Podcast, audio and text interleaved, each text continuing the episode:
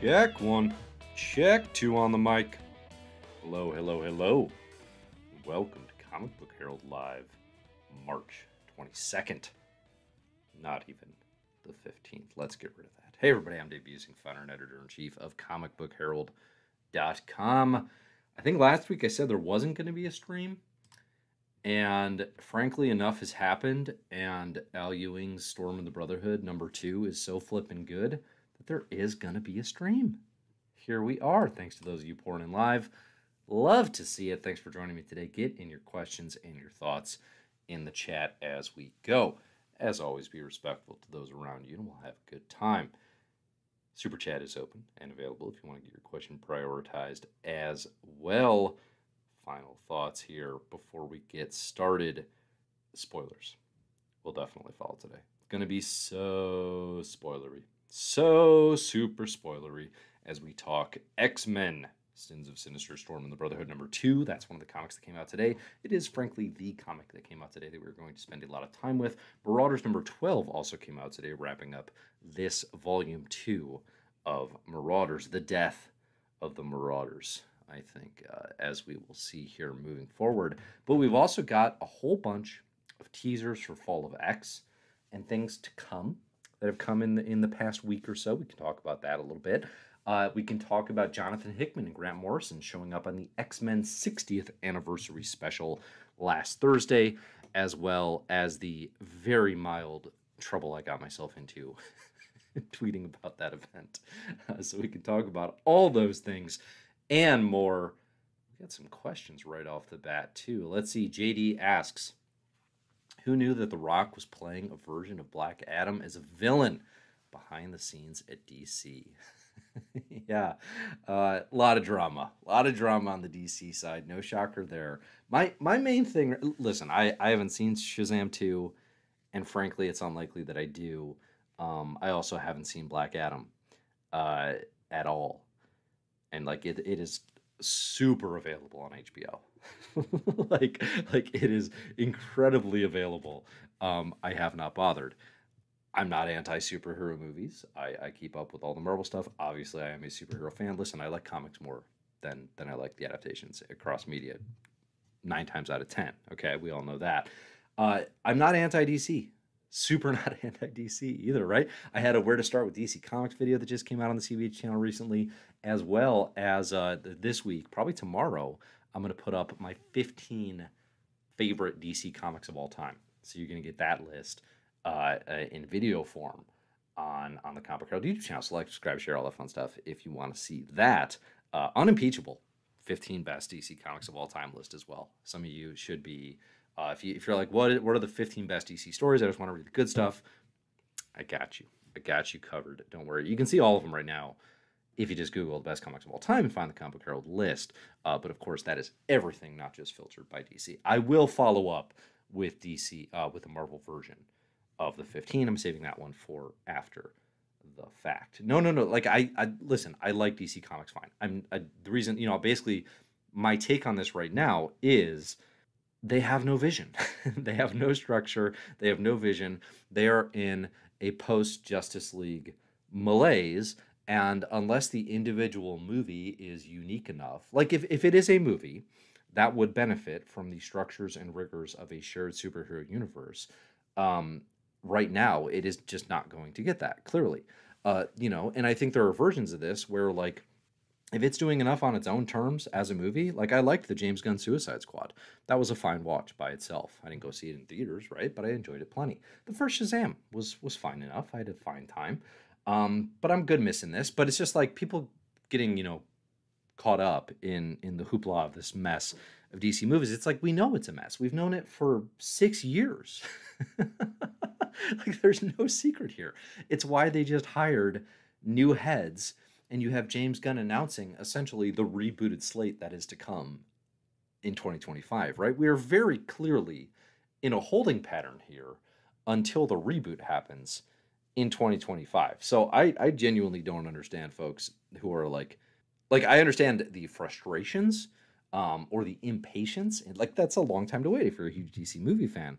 But as it stands, like, like clearly, clearly we were waiting. Shazam 2 was not going to be this spectacular moment, or, you know, at best, it could have been a fine moment, but disconnected from what it should be, which is a part of a cohesive DC universe. So, yes, it's kind of a bummer that all that. I mean, it does, I saw a lot of, like, you know, hot takes around, like, oh, superhero movies are done now after, you know, Quantumania was a bust, and Shazam 2 is, like, an actual bust, it looks like. Listen, if Guardians 3, which comes out in May, has, like, real problems and is critically maligned and does poorly, then I'll be like, okay, we're actually in, I think, probably a moment here where there's a genuine superhero fatigue, specifically a fatigue of movies that are just not that good, right? And it's super easier said than done, obviously. But it's like, if the superhero genre is pumping out middling fare, audiences will get tired of that. Of course, right? It's not a magic bullet to just say it's a superhero thing and that is somehow going to miraculously succeed. The success of the MCU is because, on average, the stuff's had a really, really low floor. High floor? Don't know what I'm saying. It's generally been very good, right? The movies have done well, but oftentimes, more often than not, they've hit. I mean, from like, what? Like, 2000, basically post-Avengers, from like 2013 through, I mean, 2019, what were they hitting? Like 75% higher? You know? I mean, finding the whiffs, you know, they stand out because there aren't that many of them. So anyway, that's a long-winded way of saying I'm not fearful for the prospect of superhero movies. I do think we are genuinely in a moment, though, where it's like we are in between the things that people are most excited for. On the Marvel side, like, let's be honest, that's the build to X-Men, Fantastic Four, Doctor Doom, and whatever Secret Wars is. Right? We are in the middle of a build to that. So it's like everything is like, listen, Scott Lang. I mean, how many people are out here like craving Scott Lang? And I don't mean like thirsty for Scott Lang, like, do you? But like, just, that's not the hook that some of these other franchises are. Okay. It's just not. Same with Shazam and the Shazam family. All right. I'm not going to like disparage their good name, but there aren't that many, like, Golden Age Shazam. Yeah. Go back. Do that wild Mr. Mind stuff. Get those Autobinder comics in your system. That's some great comics history. But, like, we're not talking Shazam today. All right? So, anyway, The Rock is a nefarious villain in the DC universe. There's a ton of drama. I did say it's too bad that, like, Comics Press doesn't have budget at all for anything, because an ESPN style 30 for 30 series and just like the DCEU drama, oh man, like I would eat that up. Like, who here would not watch, you know, a 5-part series that's just 30 for 30 docudrama on all the behind the scenes drama and baggage of everything that's happened in the DC universe over like the past decade on the film side? I mean, come on, that's definitely just purely on a like give me that gossip level. It sounds incredibly entertaining. All right, enough about that. Listen, if you saw Shazam 2 and you're like, no, it's actually great, like, yeah, sure. Like, that's fine. You can have that opinion. I have not seen it. I have not seen it, and I just don't plan to. I just don't have the space and the capacity and the desire to be fighting so hard to keep up with everything anymore that I am like putting myself in situations where I'm 80% confident it's going to be a very average experience, right? I would rather take a chance on things that I think I have a better chance of genuinely appreciating and enjoying, or more often than not, reading comics instead, right? So yeah, good thought to start this out. Got me going. Hey, we got a lot of people who poured in while that was happening. Thanks for sticking around. We will be talking comics today, I promise. Okay, Marcos asks. Here we're going to dive right into the comics. Thank you, Marcos, for the question. Have you noticed that the year 100 of Sins of Sinister had all three books? We have all three books out now. Year 100. Year 100 is complete. Building a Messiah. Mother Righteous in Nightcrawlers, Exodus in Immortal X-Men, and Storm today in Storm of the Brotherhood, and creating a hero, Wagverine in Nightcrawlers, Rasputin the Fourth in Immortal X-Men, and Ironfire in Storm of the Brotherhood. I'm going to be completely honest. Who is Ironfire? I read this comic once, and I skimmed it another time. Not that up to speed on code names yet. Is that the guy who was flying an X-Wing who got approached by Mother Righteous? That would be my guess. Could not have told you his name was Ironfire. But I like your thinking here. You know, the other cool thing that I did not notice until today in Storm and the Brotherhood #1 is it made me laugh. That opening Star Wars crawl, you know, we saw Ewing do that lead into the first issue of Storm and the Brotherhood like that, but it made me laugh this time how directly Ewing is clearly doing the Star Wars trilogy.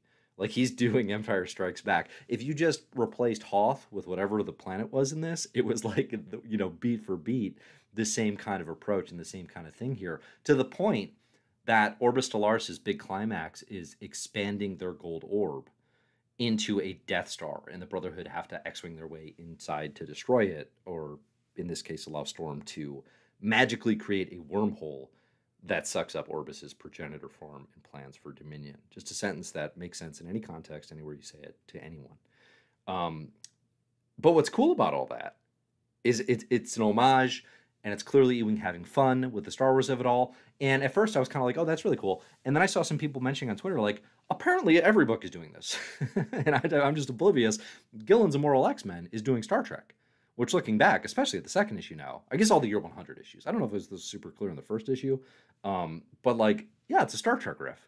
You get everybody in their captain outfits setting sail to, you know, explore the vast cosmos. The harder one is definitely Spurrier, just in general, but like the harder one to connect the dots with Nightcrawlers is like, okay, what if we got Star Trek and we got Star Trek and we got Star Wars, what's the other touch point? I mean, I see a bit of Dune, but that might just be because I'm still doing a Dune read and I'm on the Heretics of Dune and I'm kind of seeing Bene Gesserit everywhere, honestly, you know. So we got our mothers and we got our religion, so I'm seeing some Dune-ish stuff. Obviously we're playing with chimeras and genetic mixing. That's a lot of Dune in there, but like, I don't know. So you tell me, if we got Gillen doing Star Trek and we got Ewing doing Star Wars, what is Cy Spurrier doing in Nightcrawlers? What do you think? What do you think? Because I like, Ewing's is no accident, right? If Gillen's Star Trek was too subtle for me to pick up, and he probably doesn't think that he's being subtle, Ewing's is just a hammer to the head, right? With I'm doing Star Wars. So I have to think this is a thing that is planned and that they've talked about, and it's frankly quite fun. It works in that, you know, we have the Empire of the Red Diamond. We have a literal empire. We have an actual Death Star in this issue. Like, there are plenty of clues here that this stuff is happening, and it's pretty enjoyable. You know what else was pretty enjoyable? Storm and the Brotherhood #2. Man, this comic ruled. Oh man, this comic was good. Al Ewing is really good at X-Men comics.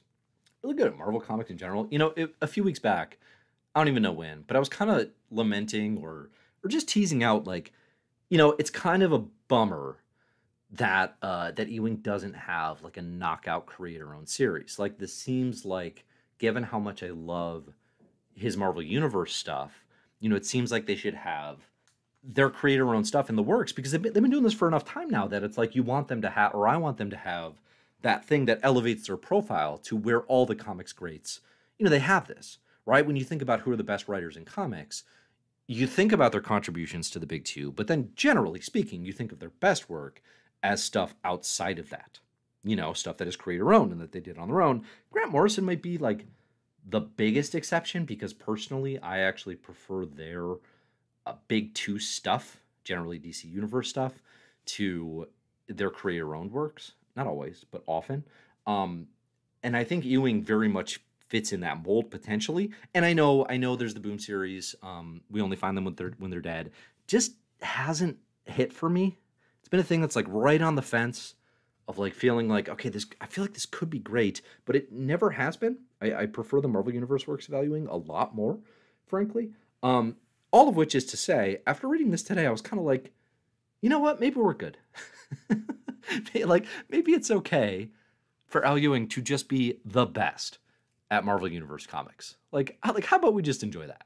How about I just celebrate that and allow for that? Because hot dog, he is good at comics. I mean, this issue is stellar. This is the best issue of the Year 100 issues, I think, by far. It's probably the best issue of the Sins of Sinister so far, which, again, if I've said it once, I've said it 1,000 times. This is going to make a hell of a hardcover. Put all this together, it's going to be a real nice package on the Sins of Sinister. Somebody raised the question today on Twitter. I think it's CJ Garcia, I want to say. Apologies if I got that wrong. I'm trying to do it off memory. But they were basically like, it's a shame Ewing's runs, you know, keep getting interrupted. Because if you put together the Ewing X-verse, I would take it over the Hickman X-verse, and in an omnibus specifically. And I actually think we're at the point now where, like, what would you rather have? The Al Ewing X-Men omnibus of everything collected? So you've got Sword into, oh, geez. Now I'm blanking on the series that X-Men Red and the Sins of Sinister work. Maybe some other stuff I'm forgetting. And then you've got Hickman obviously kicks things off with House and Powers, which supersedes anything that Ewing has done. But then you get a much more convoluted smattering of X-Men comics and those giant-sized books. It is not inconceivable that within another year of doing like X-Men Red, if Ewing, you know, true to his word, does stick around and do that, that I'd be like, no, I'd rather have the Ewing X-Men omnibus. Like if we're talking 1,000 pages of comics, right? If we're talking consistency and greatness over volume, I think Ewing's going to have a better resume in this era than Hickman, because Hickman left. You know, I think that's actually a really fair question. And I think the Hickman X-Men run does get a little undersold, honestly, because House and Powers is so great, right? So everyone takes that for granted. But then it's like, because the run was uneven and there were moments that definitely could hold up as being like, okay, he actually, this didn't really work super well. There are issues within that X-Men run that are still some of the best stuff that is, if not my favorite stuff that has happened post House and Powers, right? Like X-Men number 4, X-Men number 7, X-Men number, what's the vault one? 18? You know, like there are moments in there that it's like, I don't know. I don't know if Ewing hits those highs, frankly. But he's consistently super, super great. Super, super great is the point. This issue ruled, like I said. We talked, you know, last week after Immortal X-Men number 2 about the reference to Mr. Sinister capturing Mystique. And that was, in fact, confirmed as to my reading of that here. You know, that was meant to reveal that Destiny did, in fact, lose Mystique. That's a big deal, right? Because basically Mystique didn't want to just live forever in a cage with Destiny, which is not surprising, given everything we've ever seen about that character. So even in a reality where Destiny could foresee avoiding Mystique's death, she couldn't, actually.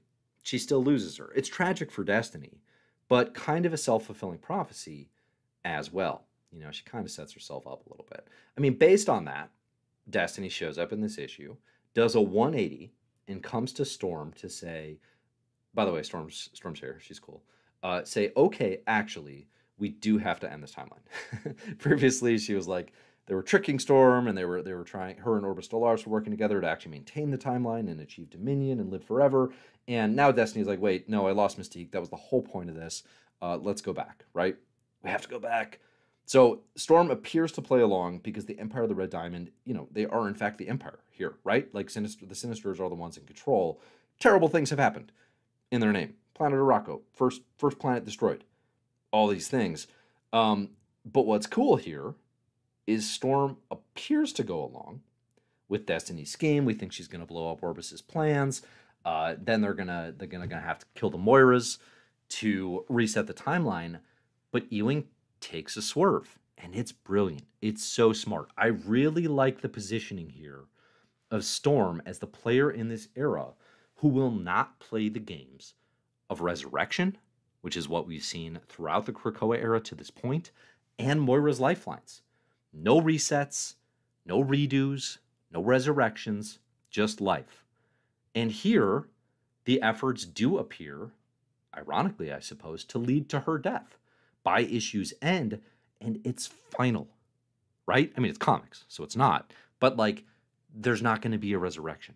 She's not coming back. She's not fighting for the reset for some grand visions. He says, this is the universe we have. This is the world we've made. We will fight for the life that is here. It's awesome. It makes so much sense. It's so refreshing, actually, to have a character. First off, it's a perfect fit for Storm, but it's really refreshing in an alternate reality to have a character who's like, no, what are you talking about? Reset the timeline. Like, that stuff is insane, right? I think we've become so accustomed to the tropes of alternate reality that it kind of is an inevitability that all the characters are eventually like, yeah, it's pretty bad here. Let's end everything we know and everyone we love for this alternate timeline where my consciousness is no longer around and I'm not here anymore. But in theory, this alternate reality will have a better go of things. That's a ridiculous decision to make. Preposterous. Preposterous. And it's really refreshing. And you see it like in House of M. You see it by the end of Age of Apocalypse, though I think it actually works pretty fine. But House of M, I think, is a good example. But here, Storm's just like, no, like, we have life. We have a rebellion. We have things to fight for. We have hope. So we will stay here and fight for them. Oh, it's awesome. So good. So flipping good. Oh, this comic rules. I really, really like this. It's interesting to consider at this point, too. You know, so Storm and Destiny win. I mean, really, Storm wins, right? Destiny gets her head chopped in half. So they did kind of turn on her. It is interesting to consider at this point which Sinister in the game still has plans in motion with possibility for success. Because this certainly seems to blow up Orbis Stellaris' plans. I mean, I'm guessing we'll still see them in year 1000, right? But as of year 100, like, everything that we're planning is pretty upended here.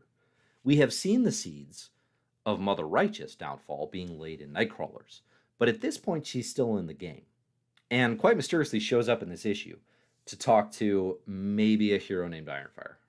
No way of knowing if that's truly the name.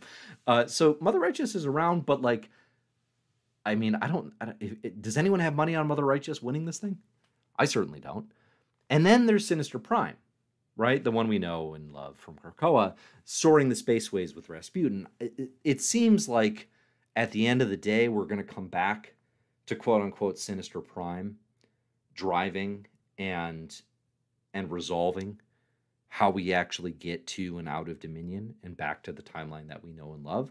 That seems like the most likely status, as opposed to Orbis Stellaris or Mother Righteous, who are totally new iterations, right? And they'll be back, right? We're going to see all these Sinisters again once all these characters, and we kind of get out of the Sins of Sinister timeline, and we get into those before the Fall of X comic. So before I do talk Fall of X, get in your questions, get in your thoughts, get in your chats here. I'm going to take a swig. Let's see, what do we got today? We got some real clear-looking water. This is big water from locally sourced via Chicago. I'm coming home via Chicago, right? You know that one? That's our locally sourced water today, sponsored by Wilco. So thank you to the water. Get in your chats, get in your thoughts. I'll be right back. Let's see. On the subject of Hickman versus Ewing, JD points out that is a false dichotomy.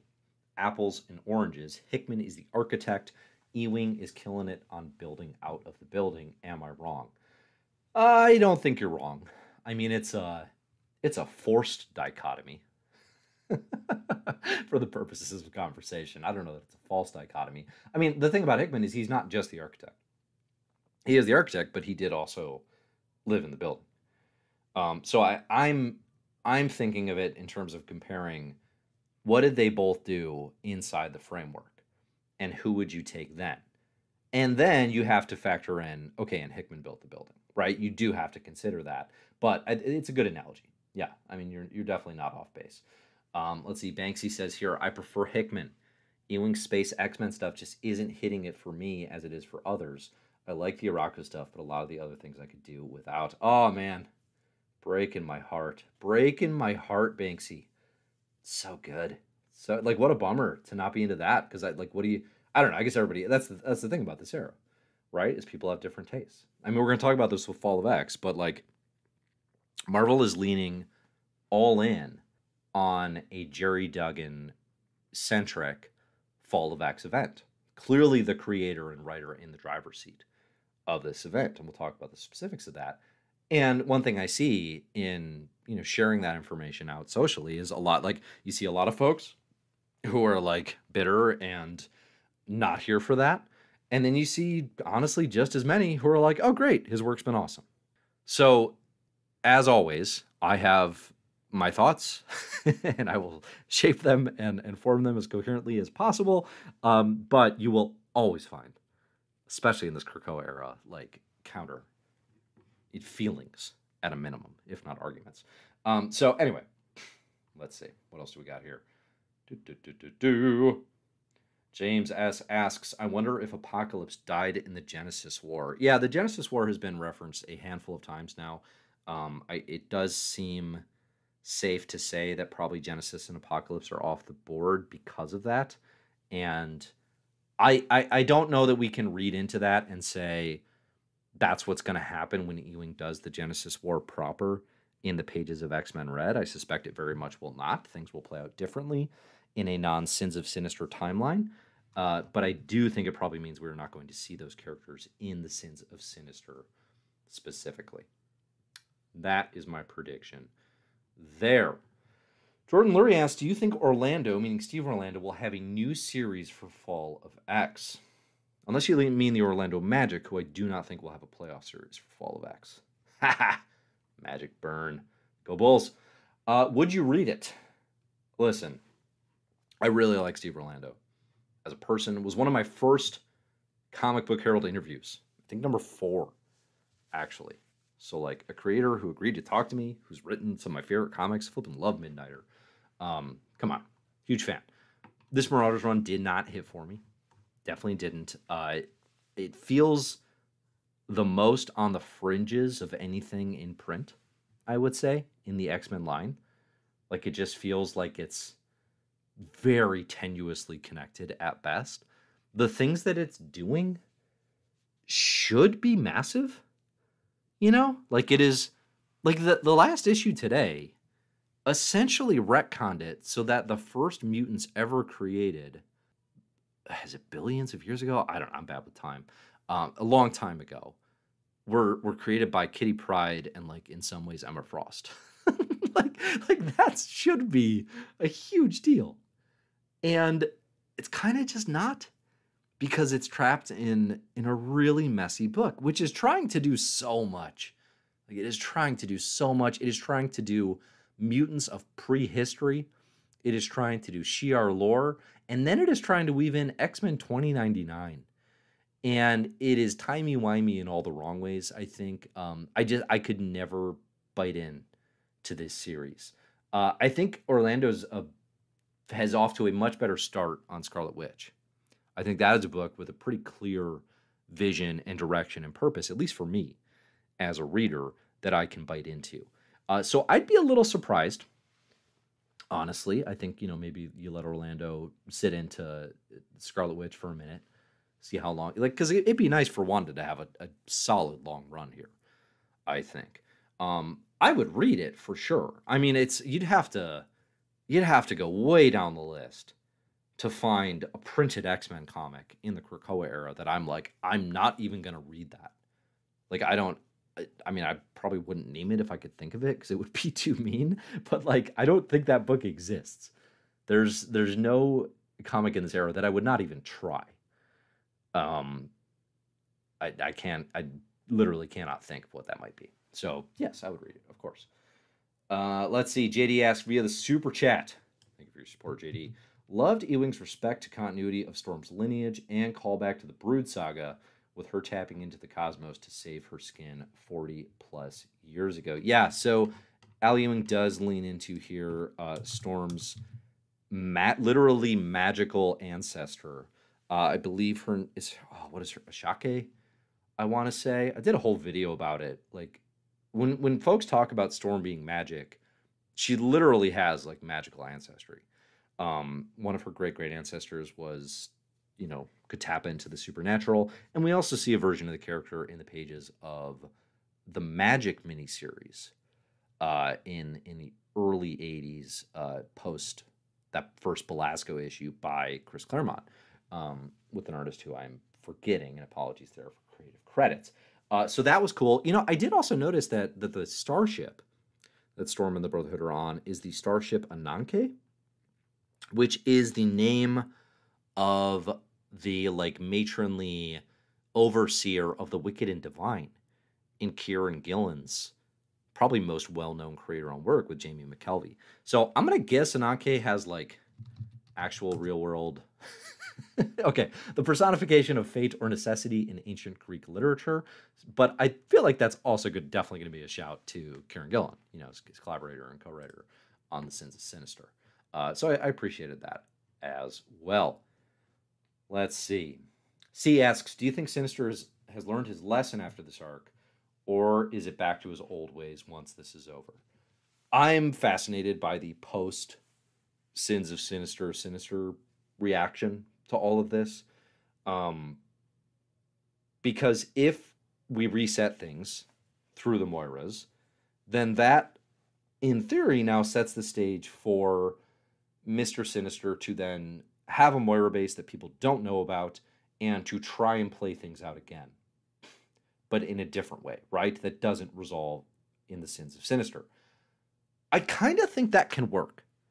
I kind of think that can work, because what you do then is you have told a massive Mr. Sinister story, but you also leave yourself the opportunity of returning to it in a different direction in the future, right? So I don't think it would be the focus again.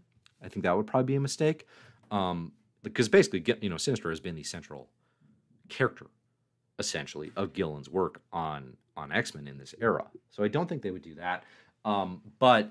I mean, will he learn his lessons? No, this is not a character who learns lessons. There is no redemption arc for Mr. Sinister. If there is, like, that is a comic I would have words with, right? There's no redemption for Mr. Sinister. So yeah, he will absolutely be back to his old ways. The only way you avoid it that I can think of right off the bat is Mr. Sinister does somehow achieve Dominion. A reset occurs, we get everybody back, but Sinister is trapped in this Dominion watching everything. And that is how you could potentially set up or connect to those theories of, or he tries to achieve a Dominion and gets like a lesser version of that, which is where you would get that trickster god, that trickster titan, that Omega Sentinel mentions back in Inferno. Remember that one?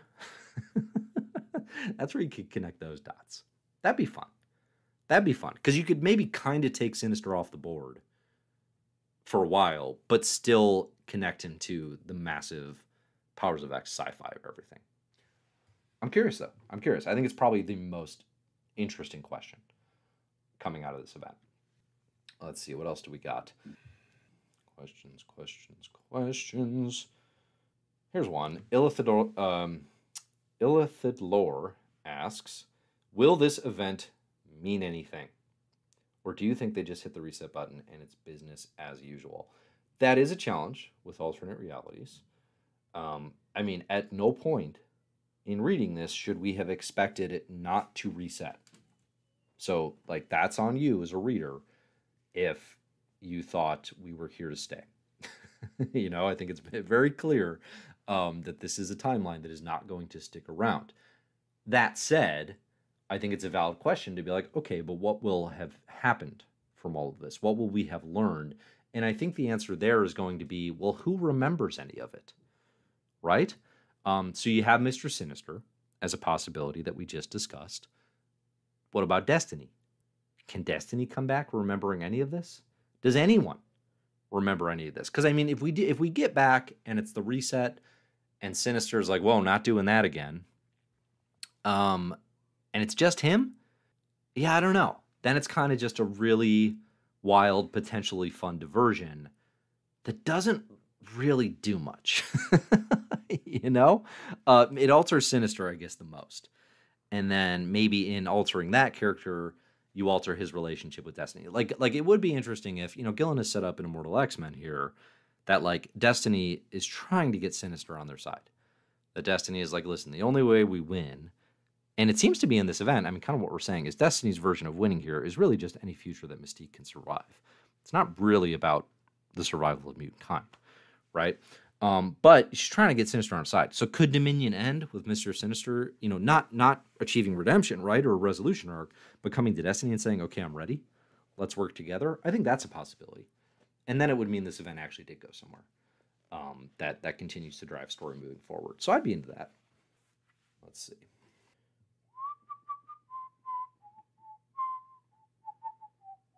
Seeing Bergtown suggests this storyline is going to eliminate Mr. Sinister. Possibility. It will not be the end of Mr. Sinister having any role in these stories. Too interesting, too essential a character, but do you take him off the board and not have Sinister stories for a while? Yeah, probably. I mean, that would make a lot of sense. Let's see. Alejandro says, Dave, I'm so glad I caught you live. Hey, thanks for joining. I appreciate you being here. Got into comics again just a year or so before Powers and House, and you've been my guiding light in all of this. Oh, that's awesome. Thank you. Glad you've enjoyed the guides and the commentary here. Much appreciated for you to come in and join. Okay, so here's what's to come. Let's talk Fall of X a little bit. Two things are true.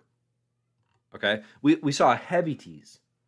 Okay, recently this past week that Marvel is like we knew this was going to be a Jerry Duggan X-Men as a title spearheaded Fall of X. I think I don't know that I had like fully grasped how all in Marvel was on that. We're going to have a Jerry Duggan written Hellfire Gala issue, which is going to set the stage for Fall of X. We're going to have his X-Men series. We're going to have Invincible Iron Man, which he's writing now, and Uncanny Avengers is launching. In the wake of the Hellfire Gala, Steve Rogers and the crew are going to say, you know what we need? We need a mutant Avengers team again. It's worked out really well the other two times.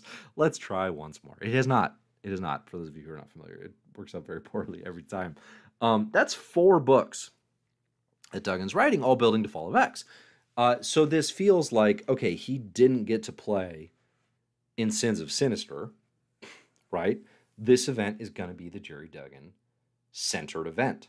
Now, the X-Office will participate, I am sure, but seems to be in the driver's seat.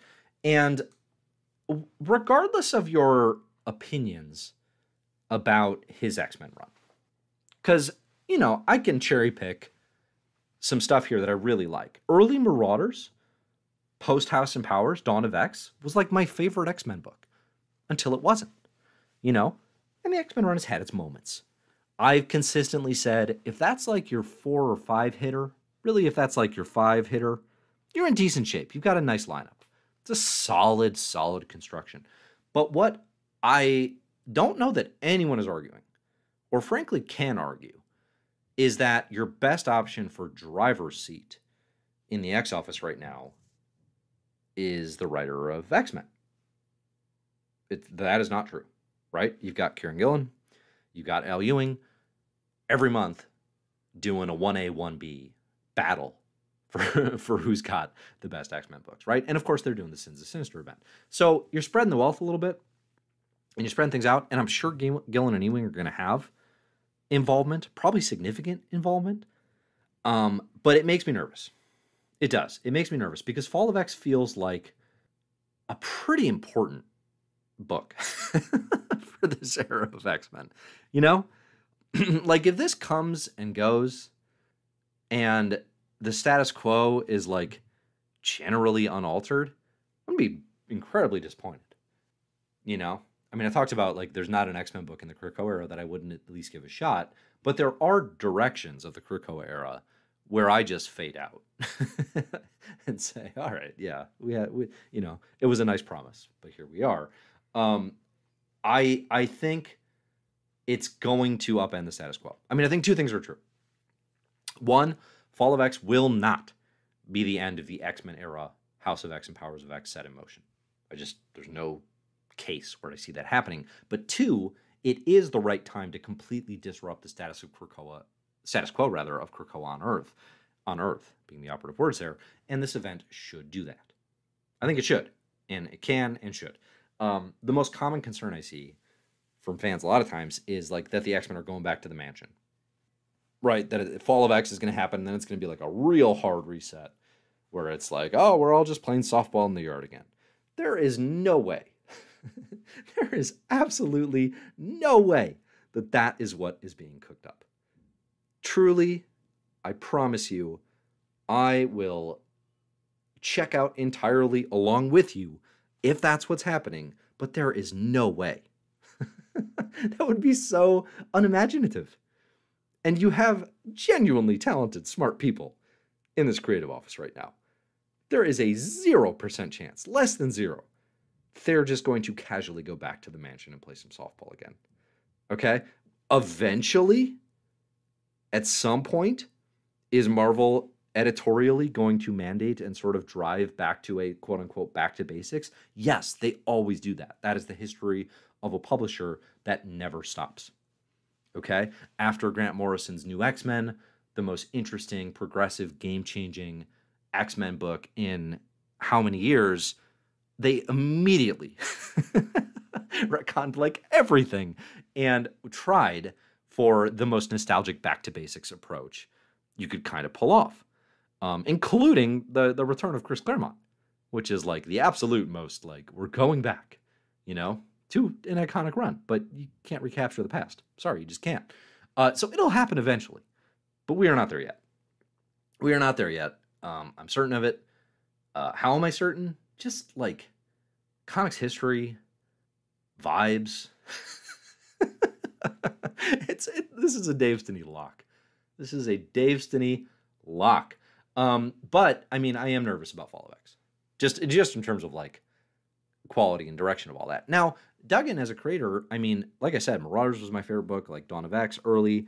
The first Hellfire Gala with Pepe Larraz ruled. Everybody loved that book. So this is a creator who has stepped up. And, you know, I've said this a number of times, but, like, I think as a Marvel Universe creator, they're rock solid, but not spectacular. I mean, almost never spectacular. I think, like, the Hellfire Gala would be an exception, not the rule. And I liked a lot, like, Duggan's creator-owned stuff, a lot of it can be really good. There's work there that I'm like, yeah, this is a talented writer. I'm not knocking, like, the capacity for good comics here. Okay? Rock solid means good. This is a rock solid Marvel Universe creator. But I think this elevation to absolute star of the show, number one creative talent, that kind of keeps happening is strange. It's strange. It just like it's not accurate. It doesn't work. I mean, it reminds me, I mean, it's a sports analogy, but like Derrick Rose gets hurt and Bulls fans are sitting there talking themselves into Nate Robinson as the second coming for a championship. And it's like, this is not a championship caliber star. It's just not. It's like some individuals are stars. You have superstars, you have stars, and then you have just like very talented, good players. Which tier would you put the X-Men creators? Right? We have a lot of evidence. We have a lot of comics to go on in that regard. So all of that makes me nervous. Nervous about the Fall of X. That said, it's going to be an all-hands-on-deck affair. There's going to be everyone playing in this, I have to think. And everyone's going to have to bring their A game. I mean, I do feel like it's a put-up-or-shut-up kind of event, frankly. To kind of put the Krakoa era to the test. And in that regard, I'm very excited for it. You know, I mean, nothing forces creativity and the potential for really high quality story, like having your back against the wall and feeling like I've got to do this. There's no way out, you know? And of course you can absolutely collapse under the pressure, right? Which is what I would do. Just like if I'm up 20 to 18 in ping pong and I need 1 point, guarantee I lose those next 4 points. Absolute lock. I will collapse under the slightest bit of pressure. No hesitation. Okay? We'll see what the X office can do. But I do think, like, listen, by the time Fall of X comes out, we're talking a full 4 years of Krakoa-era comics, and it's a put-up-or-shut-up moment. Fall of X has to be great. It does. You can't just keep kicking the can down the road. So I'm nervous, but I'm excited about the potential of it. And I want to get there. I want to get there and I want to see what they have planned. The Hellfire Gala promises like a lot. It is promising disruption, chaos, deaths. you know, there could be some big things in store. And I hope, I truly hope that's the case. And I kind of think it will be. I do kind of think it will be. So, you know, high expectations. All right, get in your thoughts, and then I will talk about Jonathan Hickman and Grant Morrison on the X-Men 60th anniversary special. Let's see. JJ asks, I wonder if Hickman's Ultimate Universe event will clash with Krakoa comics at all. I think the answer is no. During an X-Men Monday in the post-Hickman interim, I asked via Chris Hassan, will you in any way be interacting with Krakoa again? And his answer was essentially no. Maybe we'd see it. Maybe we'll get a panel of Professor X, because he's, you know, going to be a part of the Illuminati, right? Coming from Krakoa, but I don't think it will, like, crossover in a genuine story sense. Adrian here says, I love your sports analogies. Thank you, Adrian. You're my favorite in the whole chat. Thank you so much. All right. Let's see. Any other interesting questions? JJ says, X-Men comics are still the Bucks or Sixers of comics going to win it all. If you say the Bucks, I buy it.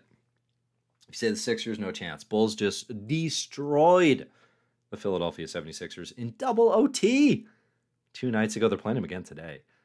Go Bulls, baby. Making a hot run here for the 10 seed. Could be a hell of a play-in team. Tell you what. I tell you what. Yeah, I mean, like, everyone here is saying, like, we, you know, I think Kieran Gillen might be a better like head of X. Al Ewing might be a better head of X. Yeah, like, it's not a question. It's not a question. It's not a debate. It's certainly not an interesting one, you know? So yeah, I mean, what I hesitate to do here is to say, like, you know, this isn't some sort of, like, hostile takeover, right? This isn't like one person, like, bogarting the X-Men line and kicking other people out. Like, everyone's playing, everyone's going to be collaborating. I have no doubt of that. The fear or the concern is that, like, all the flippin' buildup is in one person's books. I guess you have those before the fall books too. So I don't know. It's just going to be a lot. It's going to be a lot.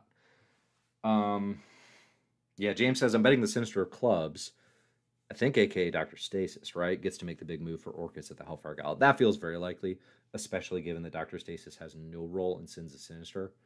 You know, it was almost comically taken out of the equation. That feels incredibly likely. Yeah, I'm here for that theory.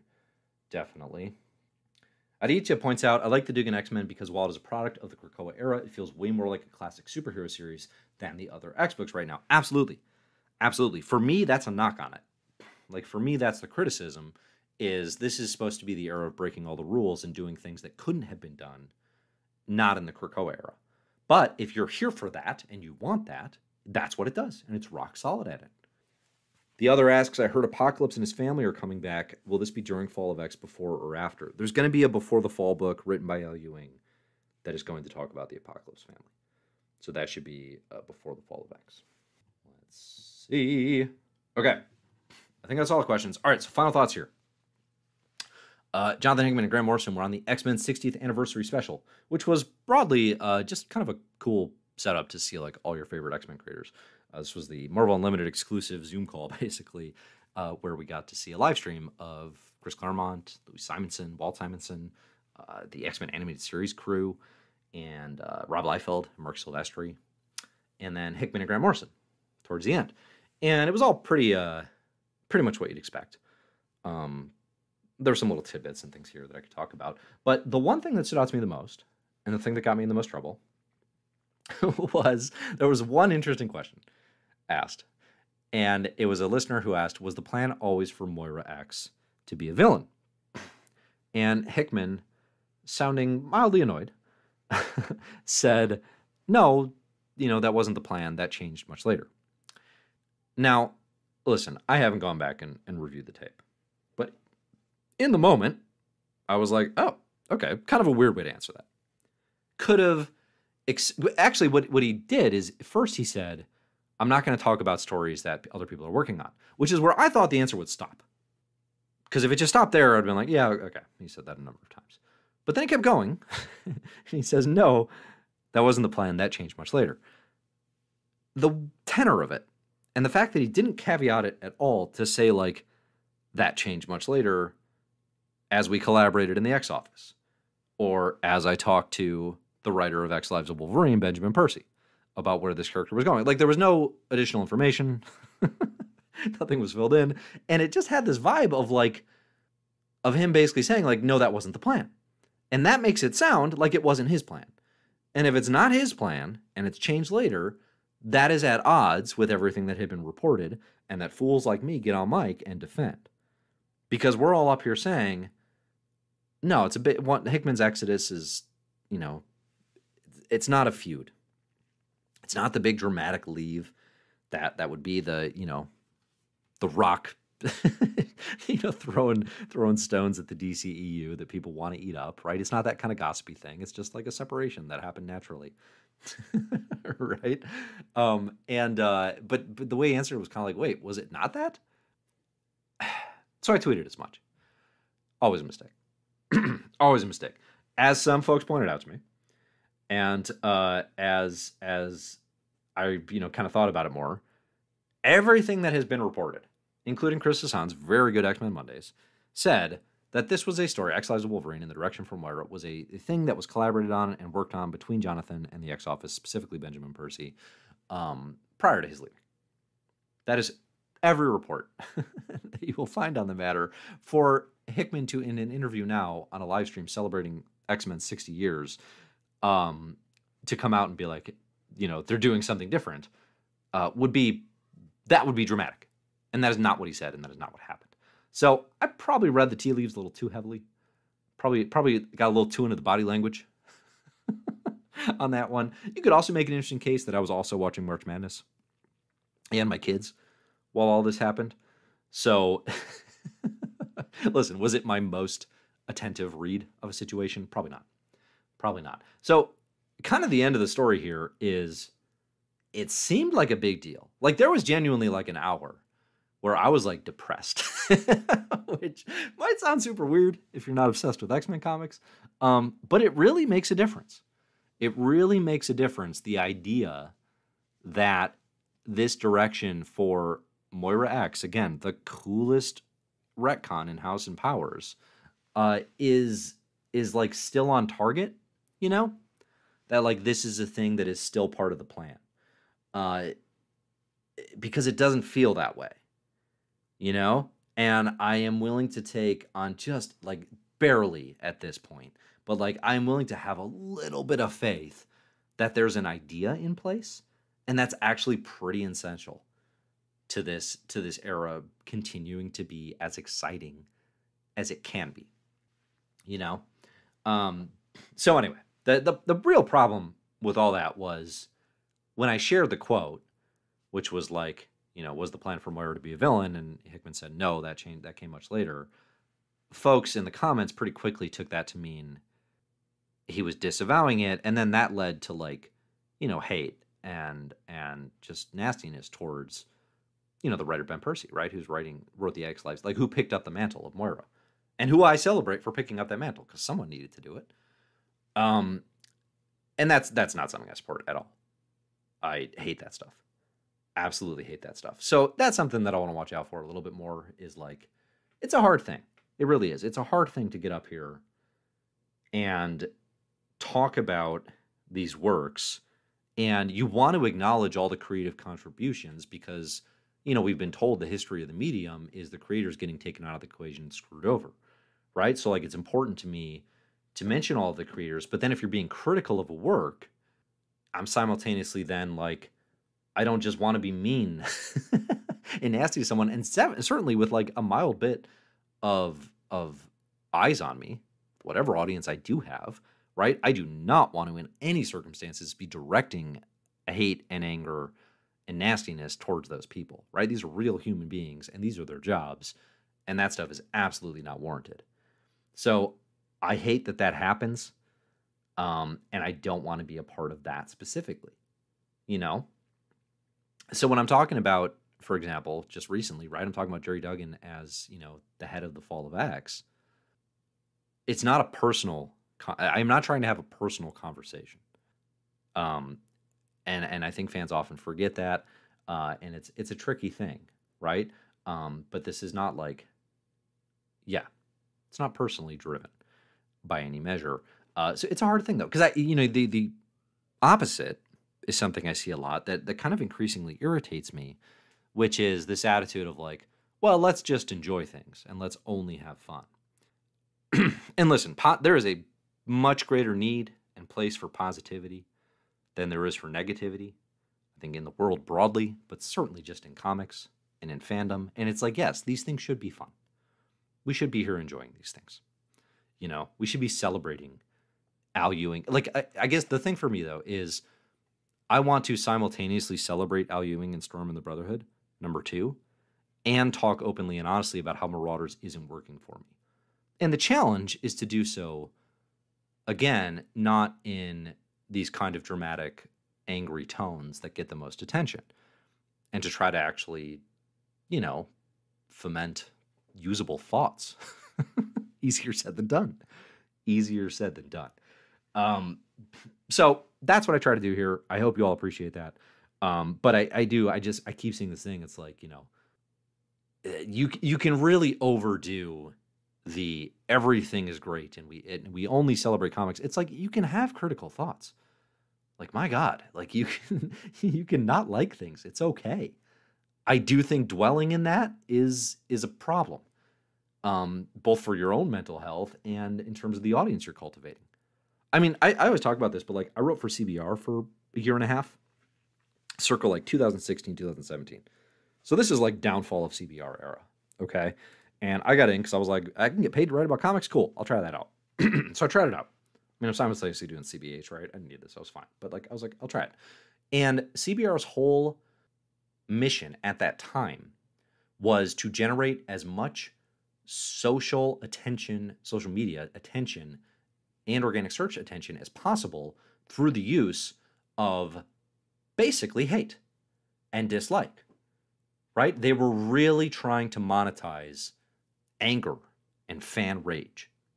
So it would be, you know, 15 reasons to hate this Wolverine or whatever, you know? And I didn't write any articles like that, but on the stuff that I wrote, like they had reaped what they had sown, and they got all the eyeballs in the world doing stuff like that, all sorts of traffic, right? But then what happens is your audience is now just angry all the time. Those are the people that you have brought into your net. So like, I remember I wrote an article around that time, and it was like 15 reasons Laura Kinney's a better Wolverine than Logan. Okay, mildly controversial to begin with. Obviously, you can see where that might upset some fans, given there is a Wolverine who has been Wolverine for 30 years at that point. And it's honestly not even something I necessarily even believe that heartfelt, right? It's just kind of like, oh, that's a topic, I can write that, I can defend that. And I like that character, right? But it wasn't like, this wasn't like a passion project, you know? But anyway, you know, you post that thing, and like, it was one of my earliest ones. So at that time, I was curious, like, what do the comments look like? Holy smokes. The nastiest, just like grossest view into the just slimy nethers of fandom that I had ever seen. Like, it was repulsive. Forget the commentary about me, just the commentary about the possibility of a woman as Wolverine, what that reflected about the state of Marvel Comics, right? It was gross. Truly, well and truly. I had to stop reading the comments after that too, just for my own mental health. And then not too long after, I just got out of CBR entirely, because what was the point? But, you know, and that's something that on CBH, like, my whole mission is like, I'm going to help people get into comics. Like, that is the point. It's like to be the world's most helpful website. And same on the YouTube channel here. So I don't encounter, or hadn't at that point encountered, a lot of that like fan rage, hate stuff. It's one of those things where it's like, I know it exists. And I'm also like, I'm privileged. Like, I'm, you know, a white guy talking about these comics. Like, I just inherently benefit from that privilege. So I hadn't seen as much of that stuff. And that was an eye-opener.